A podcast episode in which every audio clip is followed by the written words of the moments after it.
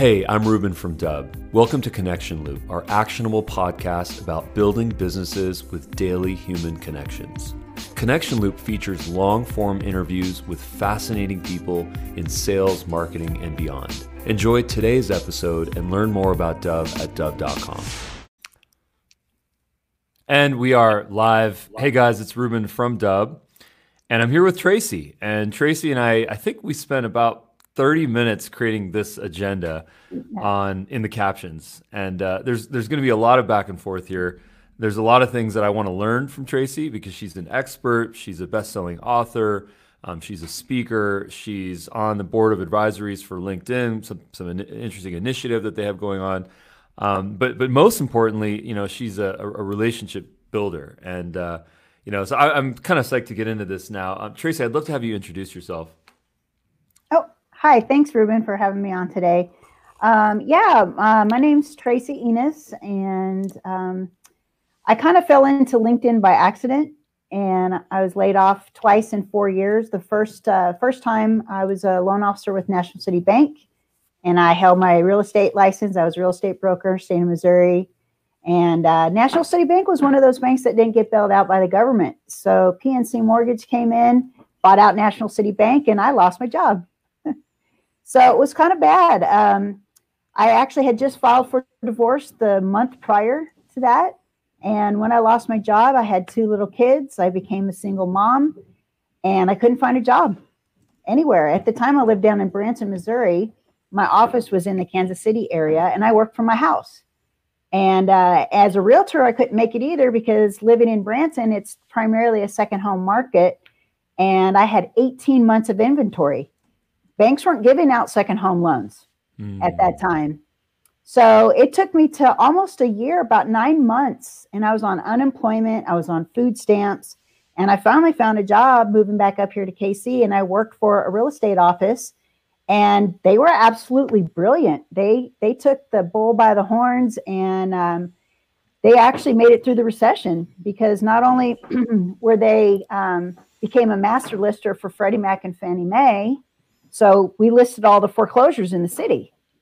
And it was great on the Kansas and the Missouri side. But they also created two more businesses out of it. They did what they called BPOs or broker price opinions. So they got paid to go out to these houses before they got listed to go and do inspections and things like that. And then she her husband created a company where they would actually go in and do all the cleanup. They would change the locks out, they would mow the lawns, they would take out the trash, all that kind of stuff. So she had three businesses in one. And so I became the managing broker for her office. So it was exciting times. I was actually, you know, I couldn't find a job because I didn't have a book of business in Kansas City. So just because I had, you know, almost 10 years in as in experience, I would have never survived with if I didn't have find this position whatsoever. So that's that's really amazing. Thank you so much for sharing that. That that means a lot, you know, for you to to tell us about that that trial tribulation, you know, rise and fall. I mean, these are tough times, you know. And I think that just the fact that you can be really open and honest and, and confident about it and just say, look, here's here's what happened in my life. Two times, laid off two times in four yeah. years. And you know, that that's that's real stuff. So I, I wanna I'm in, I'm always inspired to hear stories like this. And you know, I want to learn something first and foremost sure. in this conversation, but I want to show you sure. a couple of things that I've learned along the way with Dubb and with other technology and kind of best practices. Um, should we start with the LinkedIn algorithm uh, mysticism? Should we start there? yeah, and I'm going to tell you what, even I can't crack it. I tell you something. Um, a couple of years ago, man, it was easy to get you know virality in LinkedIn, and uh, well, no, no, not two years ago, more like that's when they started really started changing the algorithm about two, three years ago. It was about more like four years ago. And uh, I remember it was February of 2015. And all I did was take a screenshot of, at the time, there was a lot of uh, scammers and people with fake profiles would send mm. you connection requests. Yeah. And all I did was um, I took a screenshot of like the whole page of people you could see like little people's pictures and squares and i just highlighted them in red and i just screenshotted that and posted it on linkedin and said hey beware this is what fake profiles look like don't connect with these people And within 24 hours, I had well over 2,000 likes and had over 800 comments. It was amazing. And then wow. what happened was I ended up with like over a thousand connection requests. And it's like my LinkedIn blew up. Wow. It was awesome. And it was good content, though. You know, I was sharing with people on how to, you know, not just use LinkedIn, but, you know, beware of, you know, what could happen if you start connecting with the wrong folks. And it took me 10 minutes to post that. And I ended up making five figures out of that just because Amazing. I spent 10 minutes. Well, try doing that today. yeah. not, right. Not that easy. Not that easy at all. Well, what's so interesting about that is that sometimes I see those types of posts where it's someone that takes something that they're noticing on LinkedIn, like a type of message that they're receiving or a connection request message or you know a post of some sort. I haven't seen the fake profile one in, in a little while, um, but they turn that and then they blur out or they kind of fudge out the name and then that's their post and they say, "Hey, it's a it's a call out. It's it's a public thing that sometimes it's really targeted towards one person. It says, "Hey, look at this person, blurry name." You know, they look at what they sent me, so salesy, so weird, and and frankly, those posts, even though sometimes they're a little little aggressive, they're actually the most educational ones because you start to see what is the zeitgeist, how is this tool being used, and frankly being misused. And yep. I think about this a lot from a sales perspective because you know my LinkedIn inbox is, and I'm a I'm a I'm a, just a regular dude, but my LinkedIn inbox is it's slammed. I mean, there's dozens of messages in there, you know, every every couple of days for sure. And and the thing that I think about from that perspective is how can we evangelize and how can we access people like yourself, experts like yourself, to be able to, you know, get some zeitgeist and get some intelligence out there so that people can know how to use these very, very powerful platforms for the for, in the right way, for the right reasons, not to misuse them so, so that they end up on some blurred post and, and get a call out. So, you know, I've done that. yeah, you know that that's real, and and I will and I will say this that one of the reasons why we were so passionate and we invested so much time and money into our LinkedIn extension was because we wanted to help people with their visual storytelling, with their trust building, you know, with their just general ability to make a connection, build a relationship. You know, you are an early adopter of Dubb. You've been on Dubb for now over a year, and you've seen some of the things, and I want to show you some of the updates. Um, but you know, we encourage people to go go grab the Dubb Chrome extension, dubb.com forward slash Chrome, and then that's going to get you integrated onto LinkedIn in five different places. So that's connection request, um, that is the messaging, that is the comments, that is Sales Navigator, and that's Recruiter. So those are our integrations into LinkedIn. So here are my questions on the LinkedIn algorithm. This very mystical, very mysterious, enigmatic algorithm. Okay. Right. So, question number one, and I don't expect the answers here because I don't know who truly knows them, but I'd love to get your take on them. And if there is someone that knows them, it's it is probably you. Um, you know, barring the the group of engineers that actually code this stuff. So, number one is, you know, can you put a link in a in a LinkedIn post? Is that going to ding you by putting your link in the caption? Is it recommended to put it in the comments down below? I've I've seen it done both ways, and I've seen people tell me both ways. Yes and no. Okay. That's the easy answer. So yes, it is going to ding you if it ta- if the link takes you outside of LinkedIn. Yes. So LinkedIn obviously wants you to stay on their platform.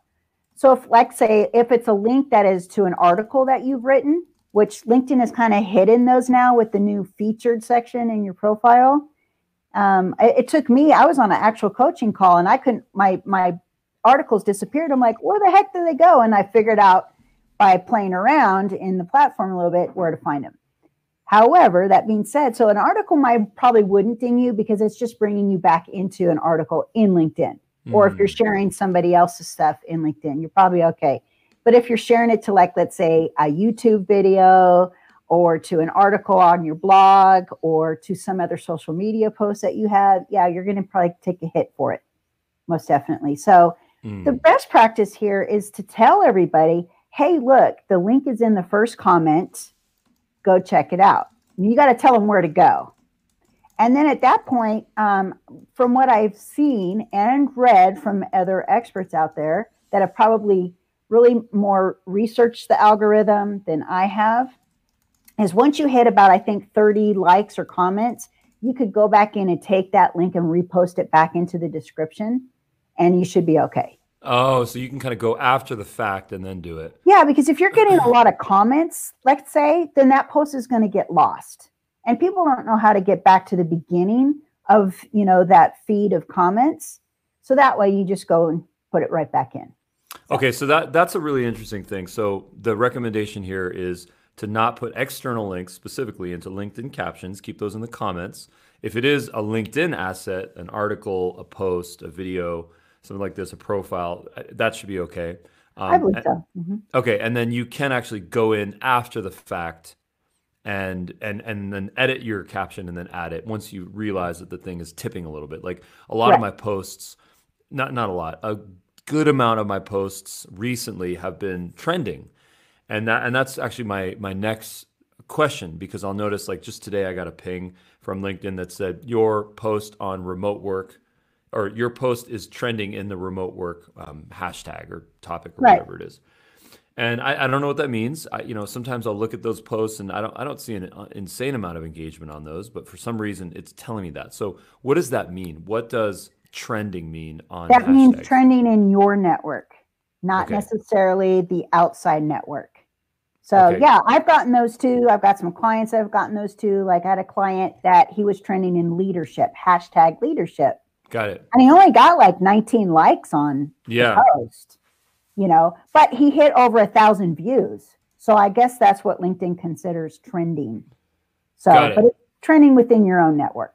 Okay, that makes sense to me.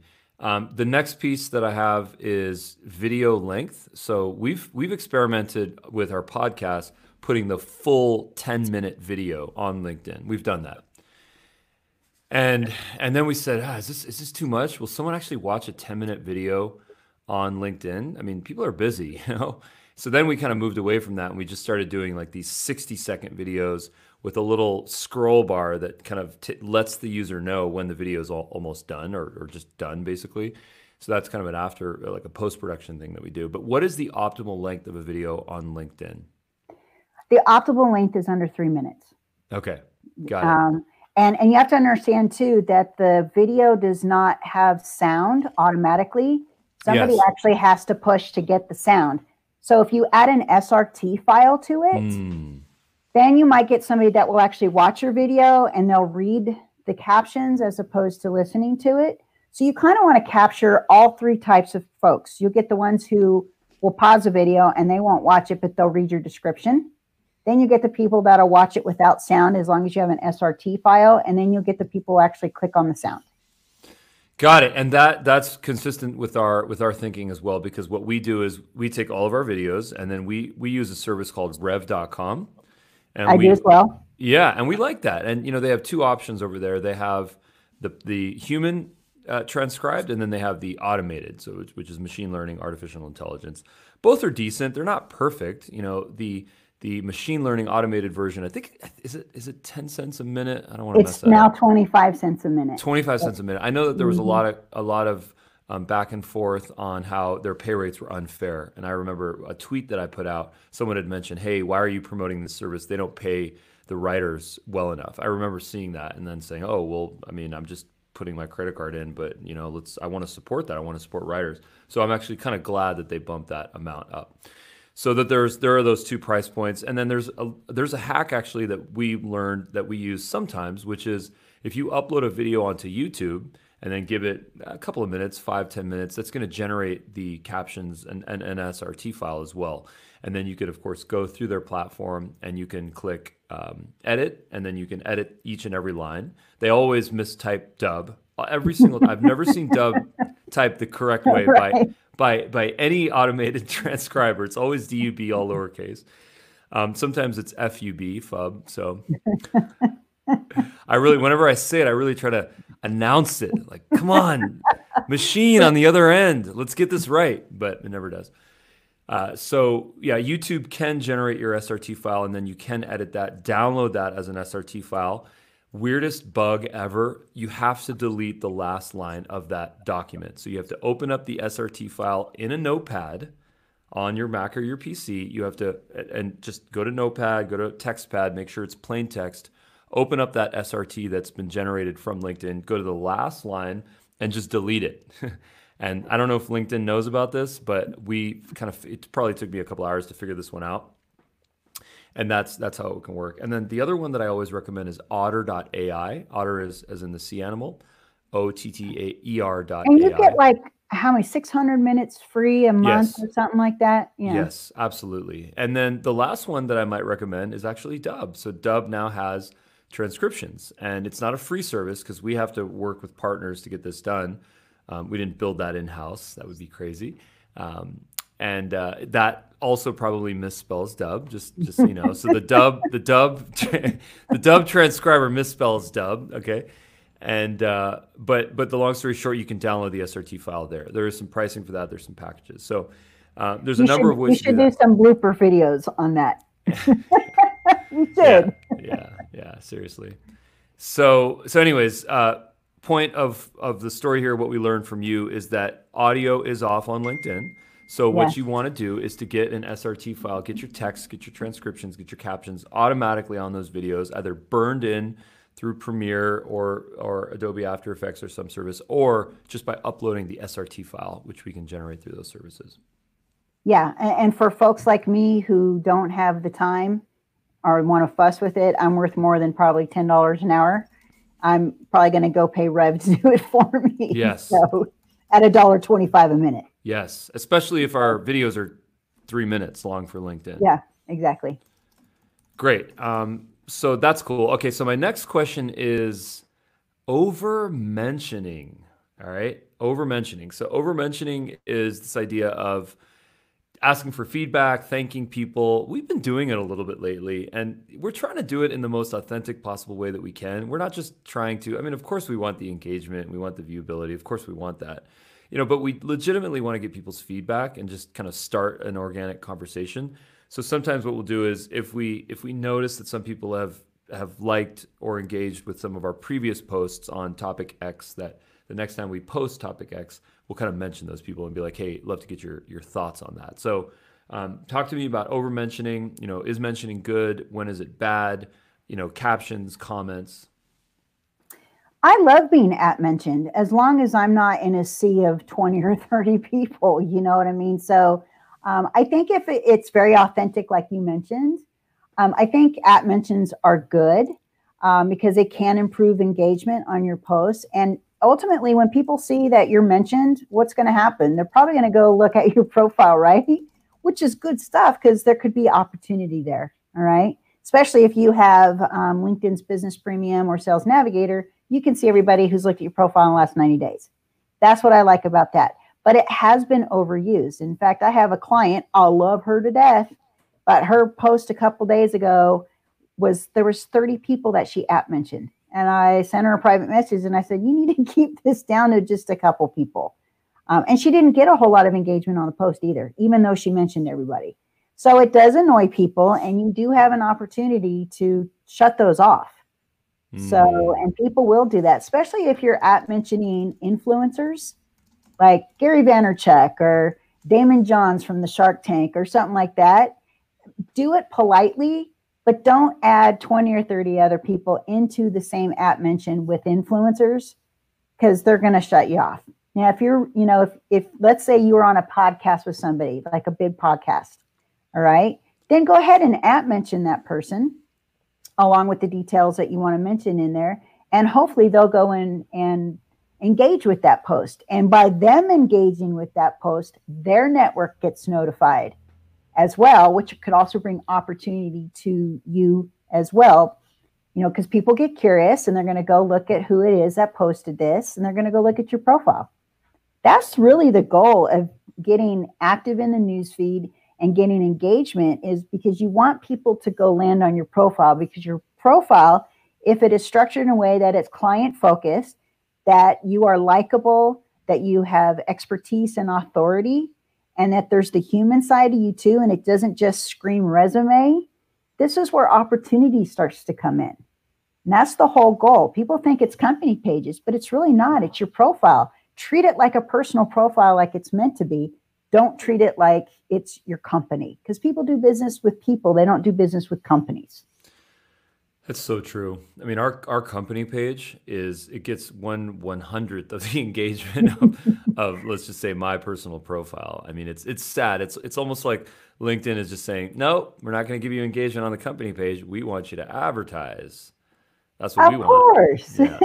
and we don't we don't advertise on LinkedIn. I don't know if that's a mistake, but you know those cost per clicks are insane, and we just we've just decided to have an original content strategy as opposed to a heavy you know cost per click you know I- I think- strategy. I think there's there's there's certain times that you would want to do you know advertising and not not, ma- not necessarily maybe the text ads but like a promoted or sponsored post in the news feed or something like that you know maybe you're driving somebody to a webinar or something like Mm, that Yeah. that might be that might be all right to do um, Yeah. uh, they also have ads where you can get into somebody's inbox in their Ah. linkedin those sponsored in-mails you And know then- so, Yeah. And what do those look like? Do those would you recommend those? I, I've know I've known about those, Um, but I've never done those. You know, I've done it for a couple different clients, and what we're doing is driving them to local events. So we'll take their local network and the demographics locally, and then drive them to. eh, Like with anything, you have to understand that you're wherever you're sending them, the call to action has to convert. So that could be, you know, a landing page or an event page or something like that. It's got to convert, right? Yes. So, and so does your message. So you should, you know, you do have an opportunity in the ad platform to A/B test. And Oh, so, okay. and, and that's nice too. But it can get expensive. It Yeah. definitely can. And what are what are some of the is that is that a cost per click basis for those ads? It could be cost per impression, cost per click. It could Okay. be website clicks. It could be it just there's a lot of different options in there. I'm not the ad expert in LinkedIn and I don't use it that often because I don't I don't teach it. I teach people how to use LinkedIn like you're using it. Getting personal with people, starting relationships, starting conversations. Boom. That's it. Let's let's focus on that. You know, if there is a specific reason to use LinkedIn for advertisement, like a conversion, a conversion funnel of some sort, a webinar, Right. a masterclass, a sign up, whatever it may be, then you know, a, a sales demo, a contact form, then I think it makes sense. Um, one of the things that I used to use a lot when I would was more uh, much more active advertising on LinkedIn was the lead gen forms. And the reason why I love the lead gen forms is because the individual's contact information is pre-populated into a form so that, that they don't have to type in first name, last name, email, company, phone. They don't have to do that. It's pre-populated. They just click one button. So if, if anyone is advertising on LinkedIn, check out the lead forms, uh, lead gen forms. The same thing applies to Facebook with lead gen forms. And then I think very recently, Google actually announced that an extension on Google Ads is lead gen forms. That's an extension. It's not the entire ad unit. So But that's if people's information is up to date. What if they've changed companies? that's And correct. email changes, the phone number changes, so on.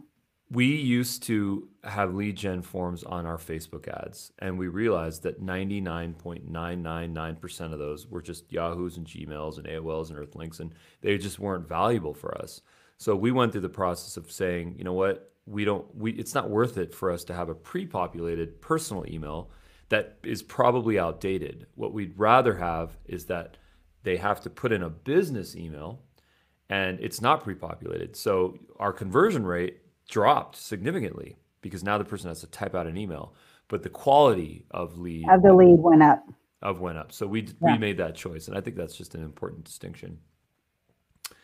Uh, great. So another question that I have is: we talked about the length, we talked about um, the mentions, we talked about so so amount of words in a caption. You know, I know that there's a limit. I don't remember what that is. 1300. 1300 so sometimes we hit that and we have to kind of mine down from it other times we you know it's nice and short it's pithy and it's it's a block what what's your take on that Oh, it's a little bit less too if you upload a video or a photo. got it So that that takes a few characters out of that. Kind of like what Twitter's does To It takes a little few out of your characters if you had photo or video in there. But um, my take on that is change up your posts. Sometimes put a, a video, sometimes put a, a eye-catching photo, sometimes just do text posts and maybe not you don't have to use all 1300 characters, but if you do, it should be kind of like a, a short story of Mm. some sort. It's got to have like some sort of hook that you want somebody to click on the see more so that they read the rest of it. And then, of course, some sort of call to action, whether that's like or comment or um, private message me or you know whatever your call to action action is drive them to a link that's in the first comment to schedule, you know, a call with you, whatever it is, whatever your goal is for generating, um, you know, leads and new business. Um, but every post should not be all about business. People want to work with people that they perceive. Remember, this is social media. They don't know you yet. So it's all about perception, you know, and these people want to like you. People aren't going to do business with you if they don't like you. Right. right? Mm. You know, so your post should just not be about business. Your post should also involve uh, maybe some personal stuff. Like maybe you took a, a Christmas picture with your family, you know, and you posted Merry Christmas. Instead of using a Merry Christmas graphic, showcase your family. And this is what I did this last Christmas. I put some, you know, some of our highlights of the year of my two my two boys, my two youngest boys, and myself and people like that because it's personal. They now can see the inside of who I kind of am. Or you could showcase company culture, highlight an mm. employee, or the photo with the happy birthday, or the company picnic, or something of that sort. Be you, you, want to show uh, versatile posts, different types of posts, and you want to have fun with it. People want to see interesting things. They want to see entertaining things it's not always about black and white, boring business text. You know, and then nobody wants to see you promote yourself and your business in every single post, right? So people want to understand that, you know, that you can potentially help them and that um, they trust you enough to even just get on the phone with you or send you a message, you know, to just even discover if you guys can do business together and collaborate. And then, how would you say that we can come up with a content calendar for topics? I mean, should we? I find it it's it's difficult for me to to always be mining and being creative and thinking about a social post. It's it's it's exhausting because, you know, I'm trying to spend a lot of my time um, to innovate the technology that we're offering on Dubb. So if I go onto this journey of what should I post today, it it it it's not very easy for me. Now, other people might it's, flow really nicely on that. But what's your take on this? It's not very easy for anybody. Yeah. so um, I actually created a Google Doc for my clients that has oh. over 49 different post ideas, post and video ideas. So and, and I'm sure there's plenty more than that. That should get enough to get your your creative juices flowing. But I say once a month, sit down with you and your team and brainstorm topics, and then have somebody put them into uh, like a scheduling tool like Buffer or Hootsuite. I really like Buffer a lot. The only time I don't use Buffer to push posts and I post manual um, post is my LinkedIn live videos or photo or, or posts that have photos in them because it tends to truncate the photos and I want the photos to be big and bold. Right. Then I will manually go in. But if you have a content calendar that says, okay, go in and you manually post this at this time of the, the day, but you already know what it is because you already have it in a folder. Now, however you're, you know, you guys want to organize that is up to you. Everybody has a different system for organizing their content. I, I have seen some scheduled posts, some scheduled video posts on LinkedIn and other social channels. And what I immediately noticed was that a lot of these platforms, so that they can schedule video, and because the APIs are closed for scheduling video posts, that the video appears in an external landing page, like a buffer landing page. And I have a little bit of concern about that because I know that LinkedIn, they don't want to send you to a page that's hosted by Buffer. And the same applies to Dubb, by the way.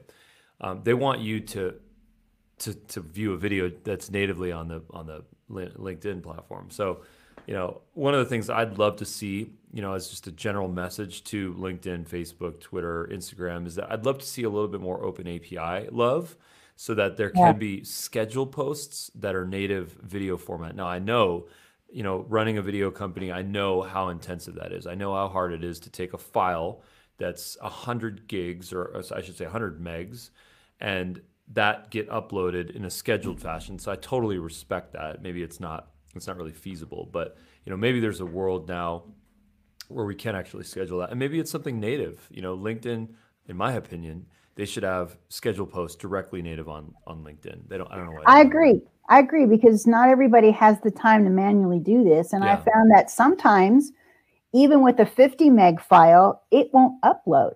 and yeah. you have to go and you have to compress the file in order for it to upload, which is could take another hour. Right. It, it's time consuming. And then at that point, people don't have the time to do that and they just then they don't post.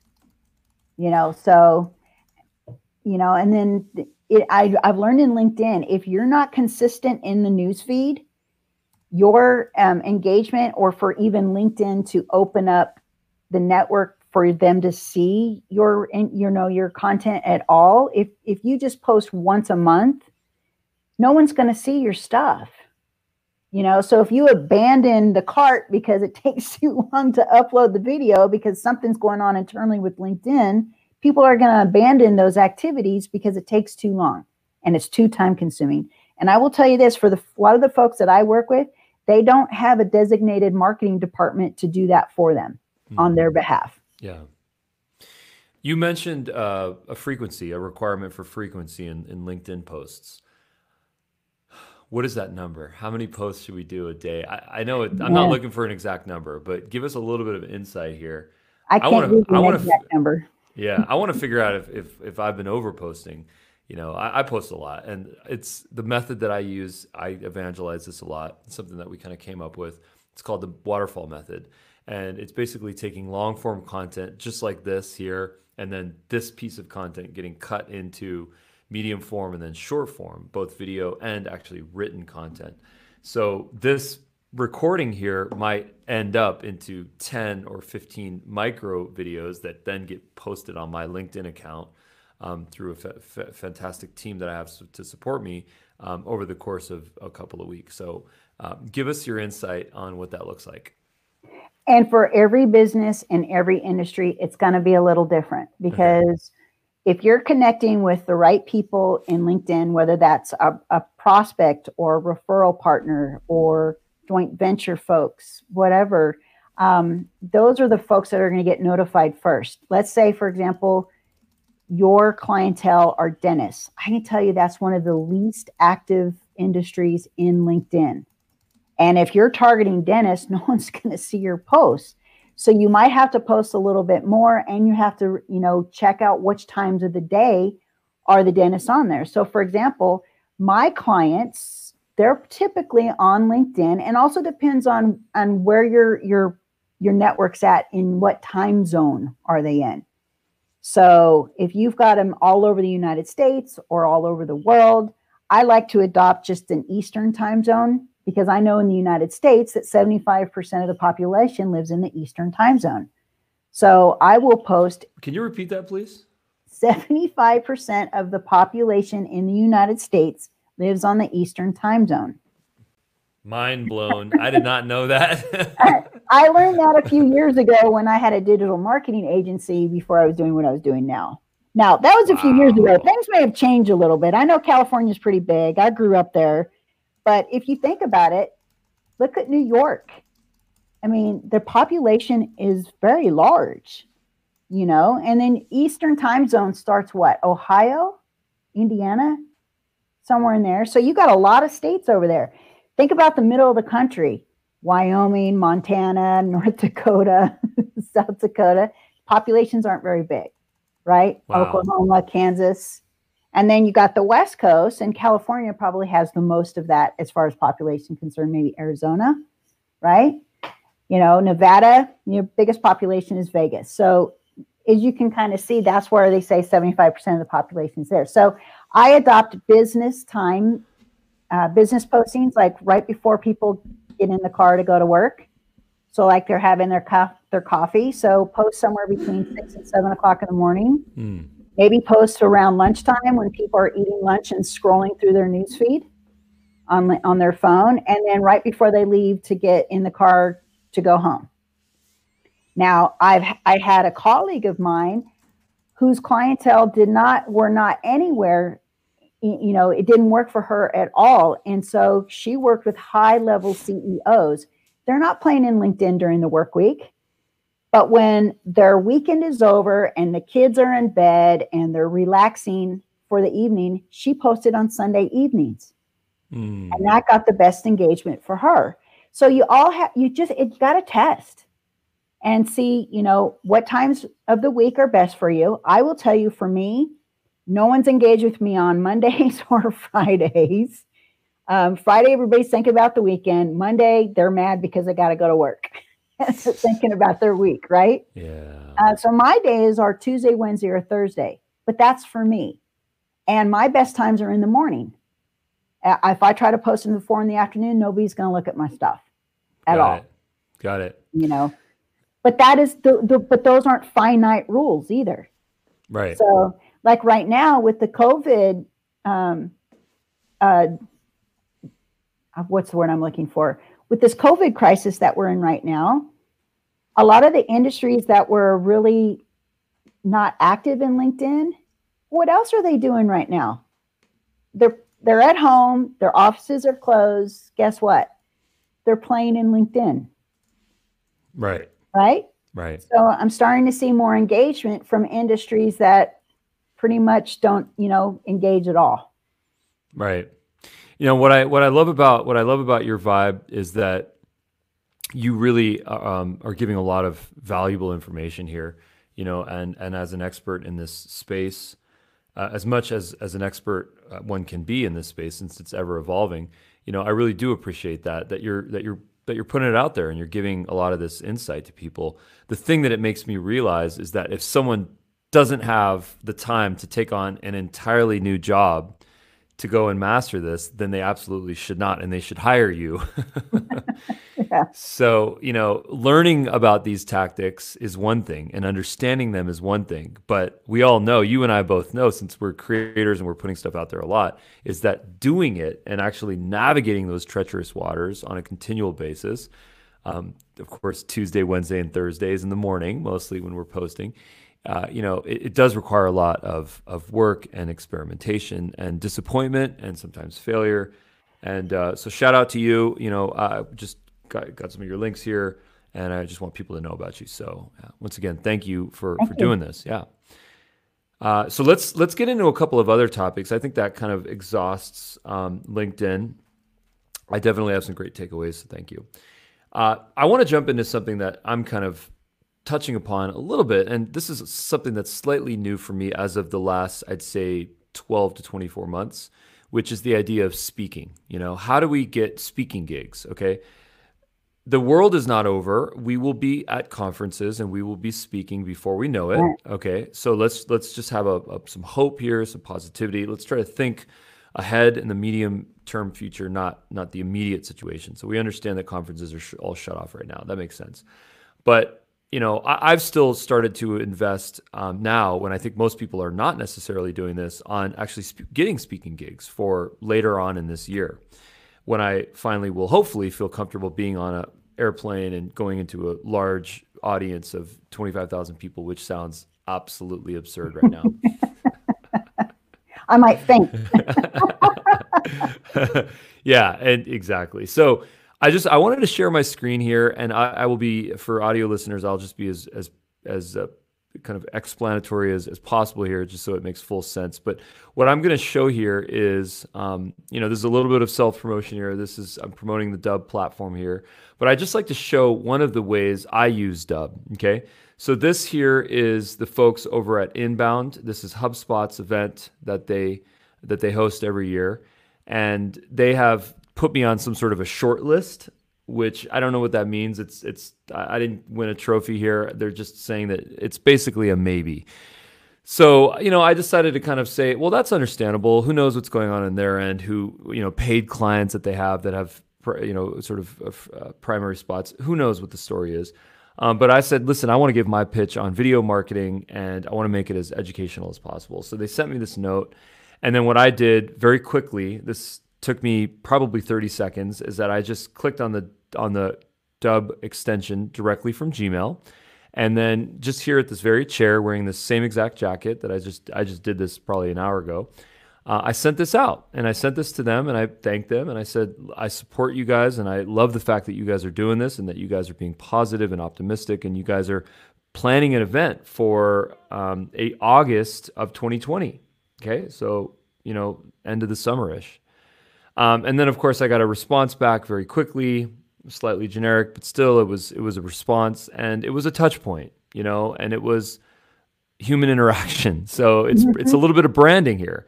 And then of course when they watch this video, then I don't think I did a great job of this. I, I could have done a better job of kind of crafting the calls to action. But what what I did was I put some personalization text here so that they know that this is not for for everyone.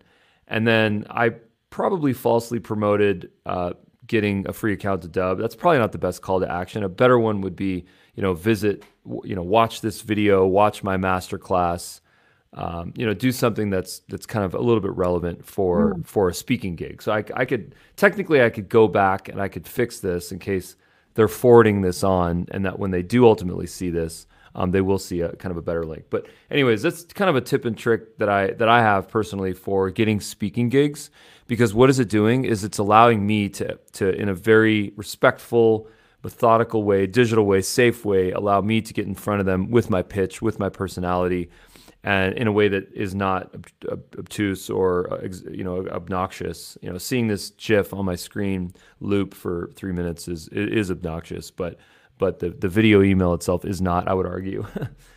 uh, so that's that's a little bit of a, a, thing that I've been doing. You know, another thing that I might recommend is, you know, when you're in LinkedIn, getting the Dubb Chrome extension and then a lot, you know, sending a video just like this, just directly through LinkedIn. So, you know, as mentioned before, we do have integrations across LinkedIn um, so that you can see um, the Dubb icon. Normally, it appears right here. I think I'm not logged into my Dubb Chrome extension. So when I do log in to this right here, if I log in, then what'll happen is that the dubb uh, icon will appear here, and then I can send a video just like this one. This is someone on my team. Um, she sent me a message. I should I should watch this soon. I, I so, have a question for you. Yeah. Um, I noticed the dubb extension when sending a personal note when you're um, um, asking someone to connect with you in the invitation.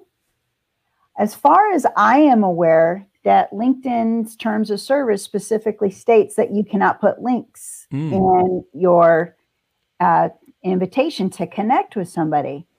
So, have you found that people's um, accounts are getting suspended if LinkedIn catches up with them? You know what's interesting about that? I'm really glad that you brought that up because I noticed that LinkedIn's were uh, URLs were not allowed in connection requests on LinkedIn. In fact, if I ever tried to put one, it would just block me. And then all of a sudden, one magical day, I went back in and I realized that it was not doing that anymore. So I don't know is the is the most honest answer here on on what the terms of service are if that's allowed. But I will I will ask you this that it's so easy for them algorithmically just with a little bit of JavaScript, just like what they used to do, to just mm-hmm. block URLs. So well, they, they, do they do that if you put it in in your uh, headline in your profile, they won't allow the www or the HTTPS. So you can't even do that. So you're right. Why wouldn't they do that in the invite? Yeah. In the personal note. But, but that's what I'm saying. They used to block that, and I, I've noticed that they don't block that anymore. So either now it's allowed, or someone fell asleep at the wheel. I here's what I'll do. I have no problem testing the limits on my own account because that helps me when I work with clients or I do, you know, Q&A sessions or Facebook lives is to share with people these things. You know, here are the limits. Here are the things that you can do and here's the things that you can't do or you shouldn't do. So I'll just I think I'm about doing that. I'm thinking about putting a link in there and with my personal invite and see how it goes. Yeah, I I'm really curious. You know, if if that's um, we we don't want to break the terms of service. That's not our intention. We just were no. under the assumption that it's that it's cool. Um, tell you what, I have. Uh, I'm gonna share my screen right here. I actually think it's a great idea. yeah. yeah. yeah. Well, here we go. So I'm going to just do something slightly interesting here because I would like to sacri- sacrifice myself here instead of you having to do it. So one of the world's most interesting people here we have uh, Richard Branson. He's uh, hopefully on on a yacht somewhere in the in the Atlantic. And um, he's uh, probably he probably already has the limit of thirty thousand connections. You, I don't even know if you can send him a connection request. Well, I don't know. Well, first of all, I need his email address. Well, he set it up that way. Okay. So, oh, I see. Richard at virgin.com. I mean, that makes sense to me. You know, hi, Richard, huge fan. Please be on my podcast. Dubb.com forward slash, and this is my personalized podcast invite URL, which I evangelize to everyone that they, if you don't have a URL like this, go to dubb. It's free. Get a calendar set up, and then you can create a personalized video here. And I'll show what this looks like in a minute. Okay, so here's my personalized video request for a podcast with my integrated calendar. And then I'm going to send this invitation. And then hopefully I will get him on my podcast. Boom, there we go. So so it, it didn't block me.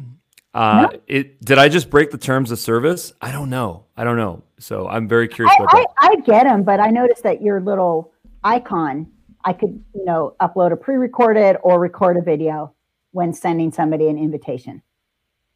Yes. So, yeah. But I, I really like the idea though. Yeah. I, you know, because somebody might improve your chances of getting somebody to actually accept that request to connect. Yes. Yeah. I like it. Yeah. Not a, you know, not not necessarily a blatant here's my product, here's my service, go buy it yes. kind of stuff that right. I see all the time. I get that all, especially from the the folks out in India. Hey, we look, we have all these, you know, SEO and web services and go buy our stuff. Here's our link in the connection request. Yeah, you know my no, no. Yeah, yeah, no. Some of my brothers and sisters over there, they they need some help on their on their overall strat. I, I, commend them for doing it. I'm sure they probably get some business out of it. I just don't roll that way. no, you know, I put a I put a it's so funny that you should say that because I had a consultation with someone who is trying to do that strategy where it's just very salesy and it's very kind of forward with basically buy our stuff. And and I put together a little video on this and part of the waterfall method, of course. And then I po- put that very recently. I think it was two posts ago on my on my LinkedIn uh, profile, and it was called just how to put value first.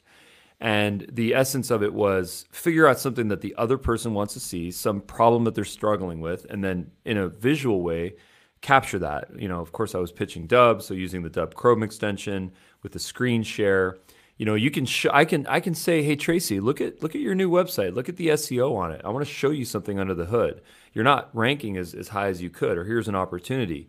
You know if that's done in a way that's that's respectful and authentic and, and not creepy and done in a, in a humble very humble way you know people might that actually might resonate with people you know? And they might actually say well you know what? You got me. That's interesting. Tell me how i could do a better job with my website or with my x y and z.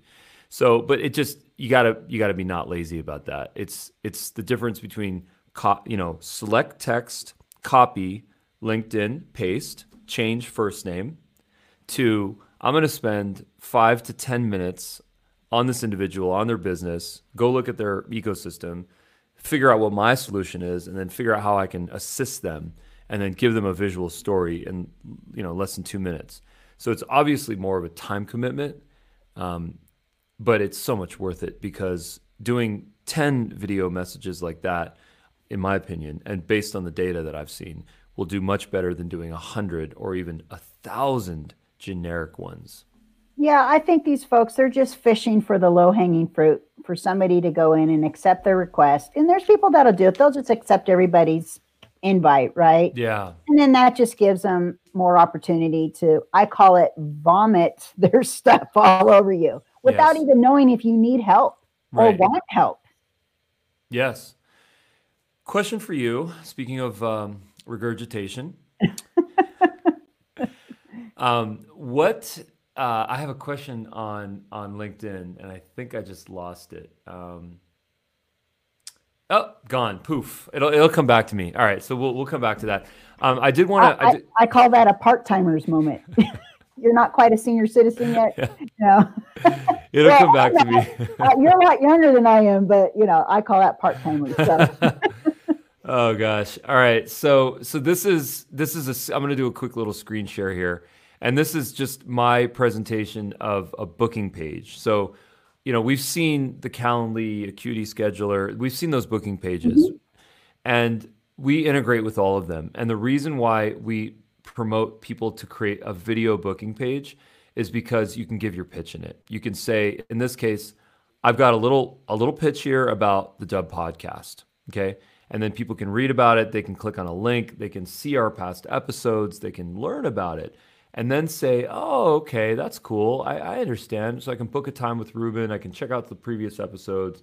Oh, wow, they've got a YouTube channel. I can check that out. But then most importantly, I can get my call to action. I can get them to book a time in my calendar. So this booking calendar has, has saved me hundreds of hours, uh, hundreds of hours. Um, hundreds of hours probably a month because I don't have to follow up with people. I don't have to say, hey, when are you available? Tuesday, three o'clock. Is that Pacific time? Is that Eastern time? I don't need to do that. They can just book them. The calendar changes the the time based on where they're located. Um, huge, huge fan of this. Um, so please, please grab everyone that's listening. Please grab a calendar page on Dubb and uh, streamline your life. Can I ask you a question? Please.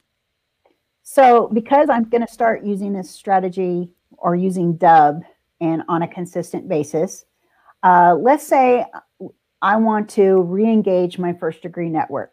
Nice. Especially during the COVID crisis right now, right? And the last promotion that I did was not very effective. Yes, did I get some clients out of it? Yes, but it did not uh, convert as well as I thought it would. And so I thought, okay, I'm going to shut this off. I only sent about 800 messages. And so I shut it off. I'm like, I've got to rethink this. And that's when I was thinking, you know what? I got to start using Dubb. I've got this extension, I've never used it. So I thought about actually reintroducing myself in a video with the Dubb page and set up just like you have below, but leave, leaving it like that. You know, I might have a, a small call to action, but nothing. No, I'm not going to try and, you know, I'm not going for the jugular, you know, yeah. and say, you know, use my stuff. You need a profile makeover, blah, blah, blah. I just want to reintroduce myself, send out about a couple hundred messages a day to my key connections and start there. What do you think? That's a great question. And I'm going to get into that. I've got a really concise answer for you okay. because it's something that we use on a daily basis. So, uh, but first, what I want to do is I want to, and I, and I have not, I will not forget that. But what I first want to do is ask the question that I previously forgot because I just remembered it. Okay. so that I don't forget that. But I promise I won't forget yours because I have a page right up here that's going to remind me of that. So, my question is you know, we're trying to grow our followings on LinkedIn. We're trying to get subscribers, followers, whatever you call them. And you mentioned that a lot of people just broadcast a message and a lot of people accept all messages on LinkedIn, right? So I know that there's this nuance on LinkedIn where you can change the connect with to follow button. Yes. And a number of people have said, don't mess with the follow button until you've hit 30,000, someone mm-hmm. said. I, have heard yeah. that's the number. 30,000. Okay, so I'd love to learn about that, and I'd lo- love to learn: should we ever put the follow button? Should we always keep the connect button? Does it happen automatically? And then, is there any repercussion of just accepting everyone? Because our goal, I mean, when someone subscribes to our YouTube channel, we don't accept or reject them. I mean, this is I'm not a huge fan of how LinkedIn set this up because the whole idea of a follower and a connection they're so kind of weirdly muddled together. Um, but does it make sense if we're trying to grow our subscribership, our following? Does it make sense just to accept everyone, or do we kind of discriminate based on people that are too salesy? Like, what is that? What does that so like? When in 2012, when I had 60 connections, and I grew from 60 connections to 1,200 connections in six months, I got myself into a lot of trouble. This was back when there was a certain uh, I can't even remember the name of it, but it was like one of these LinkedIn experts. In fact, it was Lewis Howes. I bought his $97 product. And you could go to this website and you can export a list of people on LinkedIn. It was everybody from all over the world. And you were not supposed to do the I don't know this person. Well, I got myself suspended from LinkedIn for a week. And that's back when when LinkedIn actually emailed you. Today you just find out because you get the 404 screen right? You've been suspended. so, wow. and so, um, you know, I got a slap on the wrist, right? And so, um, so I connected with anybody and everybody. And I still so I still see people doing that today. But now, you know, I don't have as many connections as some of my um, you know, LinkedIn expert colleagues out there because now I'm a little bit more particular. only because I know that there's certain people that I will connect with that are either going to be A, good referral partners, B, good prospects, or C, people that have a very vast network that would refer new clients to me. Got so, it. I don't mean referral partners, I mean joint venture partners. That's what I meant to say. So I'm very selective. And there's certain industries that I just won't work with, like engineers. I don't know how I can help an engineer. I just really, unless it's a coach to engineers who's also an engineer. And I've worked with a couple of those. And I just don't Got speak it. their language personally. Got it. Got it. You know, so I'm selective about that. And so I only have, uh, you know, almost 15,000 connections. So I'm selective. So when you connect with somebody, you have the opportunity to send them personal message messages. Yes. When somebody follows you, they can only see your public content in the newsfeed. You cannot personally send them a message unless you're using an InMail. But you only get InMails if you have a premium subscription service with LinkedIn. Got it. That's why I, I, like that. So that's why I, I like that option and I have I have a premium subscription. I, I think it, I think it's worth it. I think it's worth it. Um, this is just an example of something that I learned on LinkedIn right here. This is in my what is it connections, and then right here no pending invitations. So if you're inviting a lot of people, that will start to populate in this section. Yes. And and then you can manage it, and then you you got to take some of those out. I mean, if no one's if some people if there's a group of people that have not accepted your invitation in weeks now, it's probably not going to happen. It's better if you just remove that. I think, and I'd love to get your take on this, but I think that there's there's some algorithm that says if this person has too many open pending invitations and people aren't accepting them, that they're full of crap and that they're just scamming and kind of hacking the system and just trying to get followers just by inviting random people basically without really knowing them.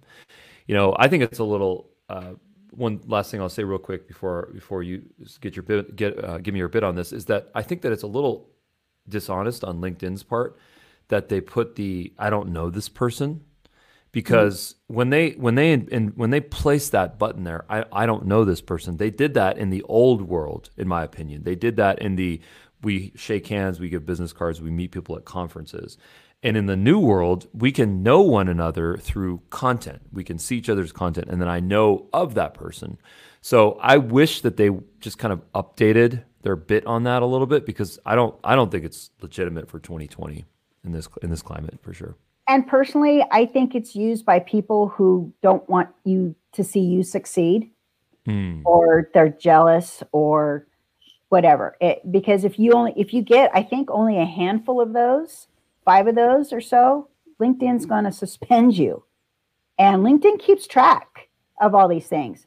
It, you do it too often, LinkedIn will suspend you permanently, and you won't even be able to get another LinkedIn account ever. Wow. I've seen, it, I've seen, it, happen. So I, I, you're right. It was the old world strategy in the beginning, and you're right. I mean, I know people through. I, I'm an info learner. I love buying products and digital courses and I'm on a ton of people's newsletters and things like that. So yeah, I may want to go connect with those folks. So if all those folks around and said, I don't know this person because I've met them virtually through, you know, whether it's their YouTube channel, their blog, their Facebook lives, their newsletters, you know, I, I just I just think it's evil. As a matter of fact, I really do. I don't think people are using it uh, or saying that I don't know um, because I I don't even know how to explain it right now. I just I think it's it should be it was one of the features that should be taken away. However, in the um, you managing your sent invitations, LinkedIn's made some so, and I've noticed that you had an opportunity. So if you were one of those folks who did like at some point like 100 invites a day you could go with withdraw those invitations in bulk ah, and yes. now starting to do away with that and you're going to have to withdraw invitations one person at a time and it's it's very challenging and i think the reason why they're doing that is so people will stop sending mass invitations to folks because it's right. time consuming to go in there and withdraw those. And there is a threshold. You really need to keep your account healthy. So you need to stay under 1,600 outstanding invitations. So, best practice here is if somebody hasn't connected with you in three to four weeks, go remove that um, invitation or withdraw it. And then LinkedIn says, hey, look, it's going to be three more weeks before you can re invite this person to connect with you again.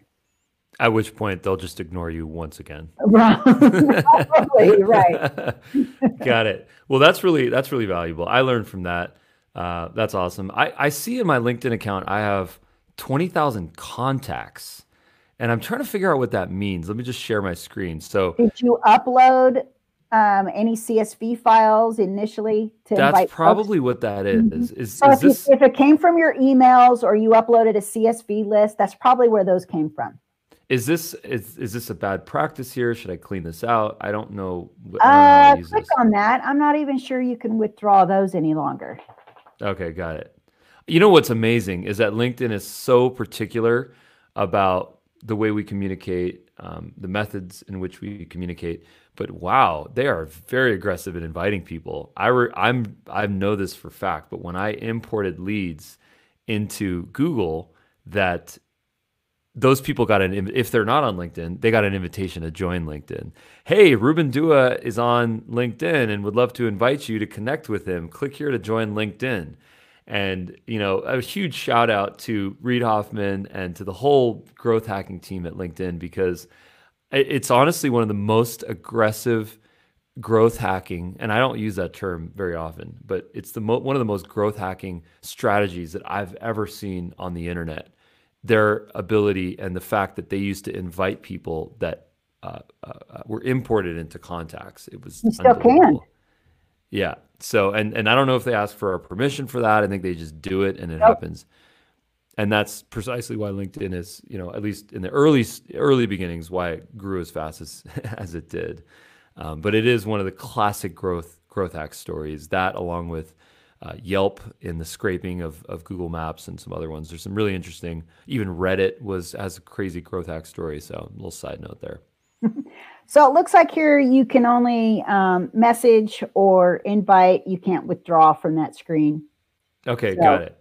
But LinkedIn gives you, um, you can upload uh, contacts or get them from your email service like Yahoo, Hotmail, Outlook, and Gmail. And I think there's another one. Or you can upload a CSV file and you get 10,000 of those lifetime that you can send up there. So, got um, it. The only problem with that I see, and they still do it, it doesn't allow you to send a personalized notes along with those. It's just a blanket invite. So, got it. If, if you really wanted to connect with somebody on a personal level and you really want to make sure that they accept your connection request, don't upload them. Go in and actually send one out personally to them. Got it. That makes sense.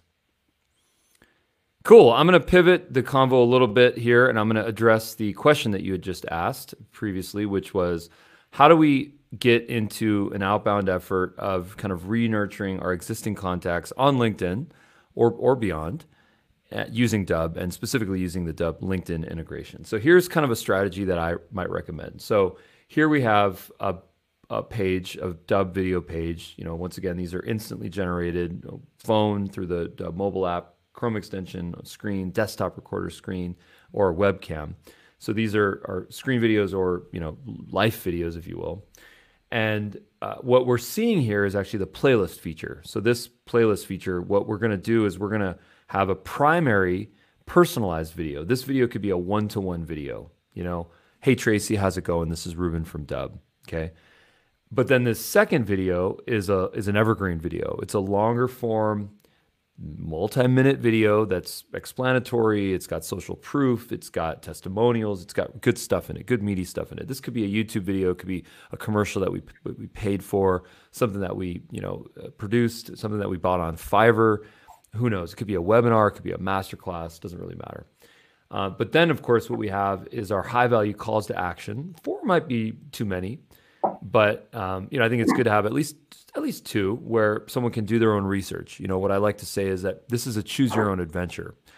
and that end user they should be able to to learn about you and to learn about your strategy you know they want to check out your new website you know you've mi- migrated from wordpress and you're now getting into the cloud and mm-hmm. we want to see what that new website looks like we want to see your linkedin profile we want to watch a specific video that you put on linkedin we want to we want to see that post that you did from years ago where you you brought some light to a certain topic you know we want to see some of those so let's link out to those but then specifically uh, to get that calendar booking integration so that they can book a time now. Now, now this is not a call to action for everyone. You know, we we in our agenda we have master classes, we have Facebook groups, you know, we have um, paid for Facebook groups. So I think that one of these calls to action could be uh, for that person to go into one of those assets to watch that master class. You know, that master class could be a dubb video frankly. They can click on the button, and then on that dubb video, we can have a form and collect their information to truly get a hand raise. Or it could be to linked out to that Facebook group. But you know, let's start to create a video funnel, you know, based on personalized high value content in sort of a choose your own adventure fashion so that the person can ultimately pick what's best for them in the channel and the format and the device what's best for them but then ultimately um, connect with you and, and be part of your, your business so I like the strategy. However, with a large network that I have, doing one to one videos would be so time consuming. Nice. So, mm. and, and, I honestly do agree that personalization will probably net better results. Yes. But let's say I'm on a time crunch and yes. I'm kind of just, we're, we're just trying to get the people that want to raise their hand right now. So I'm not going to do personalized. Let's say I just kind of want to do a generic type video in the beginning? What do you suggest?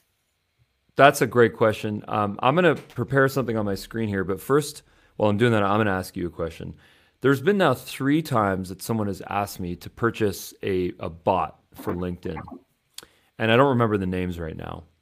And even if I did, I don't think I'd mention them right here what is your take on people using these bots on LinkedIn, which will do what you just said, which is automatically sending? It's not going to be a personalized video for each person unless there's an AI robot somewhere there, and Dubb does not offer that. Um, but what is your take on bots on LinkedIn? I have used them, um, but I use them sparingly. Um, the only time I use them is if I am sending out communication to my first connections and I can manually go in and copy and paste and personalize every message. And I'm really quick at it. So I could do about a hundred in an hour, right? Um, and then sending out connection requests if I'm doing it more on a mass scale, that is the only time. Everything else is manual.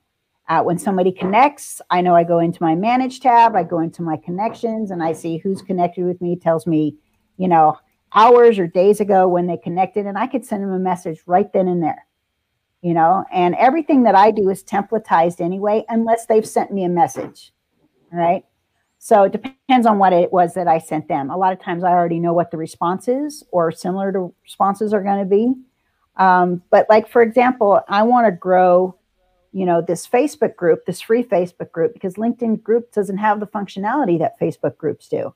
Mm-hmm. And I can't have a sense mm-hmm. of community no. in a LinkedIn group like I can in a Facebook group. No, and, we we abandoned. We had a Facebook group. We abandoned it. You mean a LinkedIn group? I'm sorry. We had a LinkedIn group and we abandoned it. We love our Facebook group. Sorry. Yeah, and and because I don't, I want to be able to help more people, and especially now with, I see a lot of companies are going to end up having more remote workers or go remote themselves. You know, it's going to be our new world. So, what better way is to teach people how to be remote with LinkedIn? right? And so the strategy stuff that we use, well, that's hard to do one to one. So I want to try and drive as many people over to that group as possible and then help them, you know, with some great value.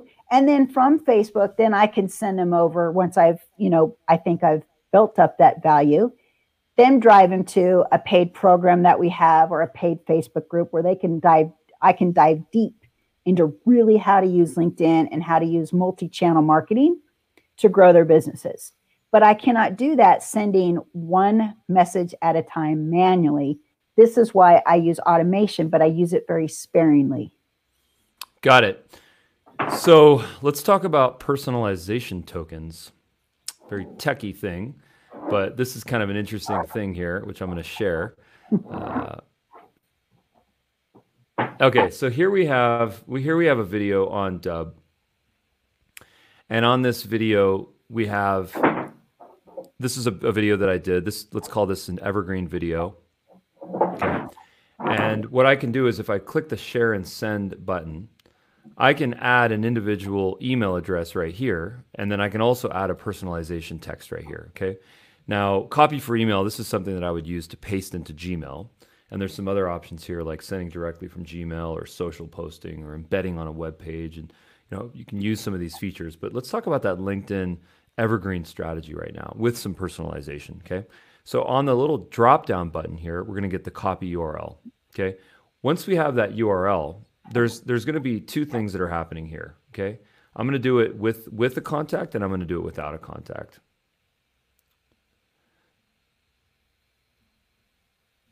So this in this first example, we have Hopefully you can see the screen here. It's a little bit small. It's a little small. It's yeah. a little small. So you, you'll probably get the idea though. So, you know, in this in this spreadsheet here, I have a URL, okay? And uh, let me just go ahead and increase the size. Maybe that'll help. Maybe go 200%. I'm feeling ambitious. I'm going to go 400% on the Zoom. Oh, is there a max of 200% on Google spreadsheets? Is that what just happened? Oh, I've hit the limit. All right. Hitting the limit with Ruben. Okay, so we have a URL here, which is the dubb video URL. Okay, so this is the URL itself, and then there's a little parameter message equals high plus Shannon percentage sign 21. Okay, the plus and the percentage size 21, that's just encoded URL. That's a space, and that is, I think, an exclamation point. So probably the exclamation point we can just remove. It's not, it's a little superfluous at this point. So if I were to just remove this right here, what I what I can get here is I get a URL with a first name. Okay, if I take that URL and then I replace that with someone else's name, Ina, then I have a URL here with two that's the same video, but it, it's got two individuals' names in it. Now, what happens when they click on that video is that this is our personalization text option. Okay. What happens, what happens here is that the text appears right there before the video plays. So in this case, this is an autoplay video. So it just, this, you know, it was there for one or two seconds. Um, but if this is not an autoplay video, then that'll just permanently and persistently be there until they press the play button. So is this um, true personalization at scale? No, it's not. True personalization scale is is talking about the person, saying, right. "How's your Rottweiler?" but but we can't always do that because it's difficult, and you know sometimes we just don't have the time. So this is our sort of workaround on getting some level of personalization um, with the person's name and the URL, and then of course you know on the video page so that you can take the same video and then send that to a large group of people. So I hope that I hope that made sense. And I hope you have that somewhere in your training videos in Dubb. No, that I've never, I've never, I've never shared that trick with someone. Um, but the good news is that in the waterfall method, I just recorded that. So what I'm going to do is I'm just going to make a quick little note so that that little cut of this video then gets chopped out, put onto our YouTube support channel put onto an article on Intercom, which is our support channel, so that when someone types in personalization URL or text or LinkedIn, it's going to be one of the articles that shows up. So eventually it will be. So this is this is actually one of our strategies on how we mine support content, which is why I'm psyched to do these and you know we don't charge for these. It's because, you know, we can selfishly and selflessly mine content to share with other people. But thank you for saying that and I will make sure that it does get there. Yes, cuz I think that's great. I like that workaround. Yeah, cool. So that's all I got. We're at the the top of the hour here. Uh, that's all I got for you. But you know, I, thank you for a lot of the insight that you provided. It's it's been really beneficial, and I, I might go back and listen to the first twenty minutes of this. Make sure make sure I'm optimized. Well, great. Well, um, oh, also, we didn't put the link in there. I have a best-selling book out on Amazon. Oh, nice. Very cool. Called, called LinkedIn Publishing to Profits. Came out two years ago. Uh, it's a little out of date because it has to do with publishing articles and posting the newsfeed. Um, but definitely, the first chapter is all about uh, profile optimization. And before you do anything in LinkedIn, your profile should be um, up to speed, up to par, should be client focused. Got it. And one of the things that I would love to receive from you is a little bit of an analysis on my LinkedIn profile. Okay. I, I, think it's okay, but I'd love to get an expert's perspective on it. And uh, I'm very detailed. We have well, what was a 23 point checklist. It's going to either be 24 or 25 because LinkedIn um, moved the rich media out of the about section and created its own featured new section called featured and there's some cool things in there that you can actually do. So very cool. I have to update that list, but I'm gonna I'll make a note. I'll definitely. Yeah. Uh, you know what? I will barter a uh, dubb uh, consultation to your video, the video that you're going to create, that evergreen asset, uh, in exchange for a awesome checklist. Thank you so much for your time, Tracy. Appreciate you. Thank you so very much, Ruben. Stay safe. Bye bye now. All right. Bye bye.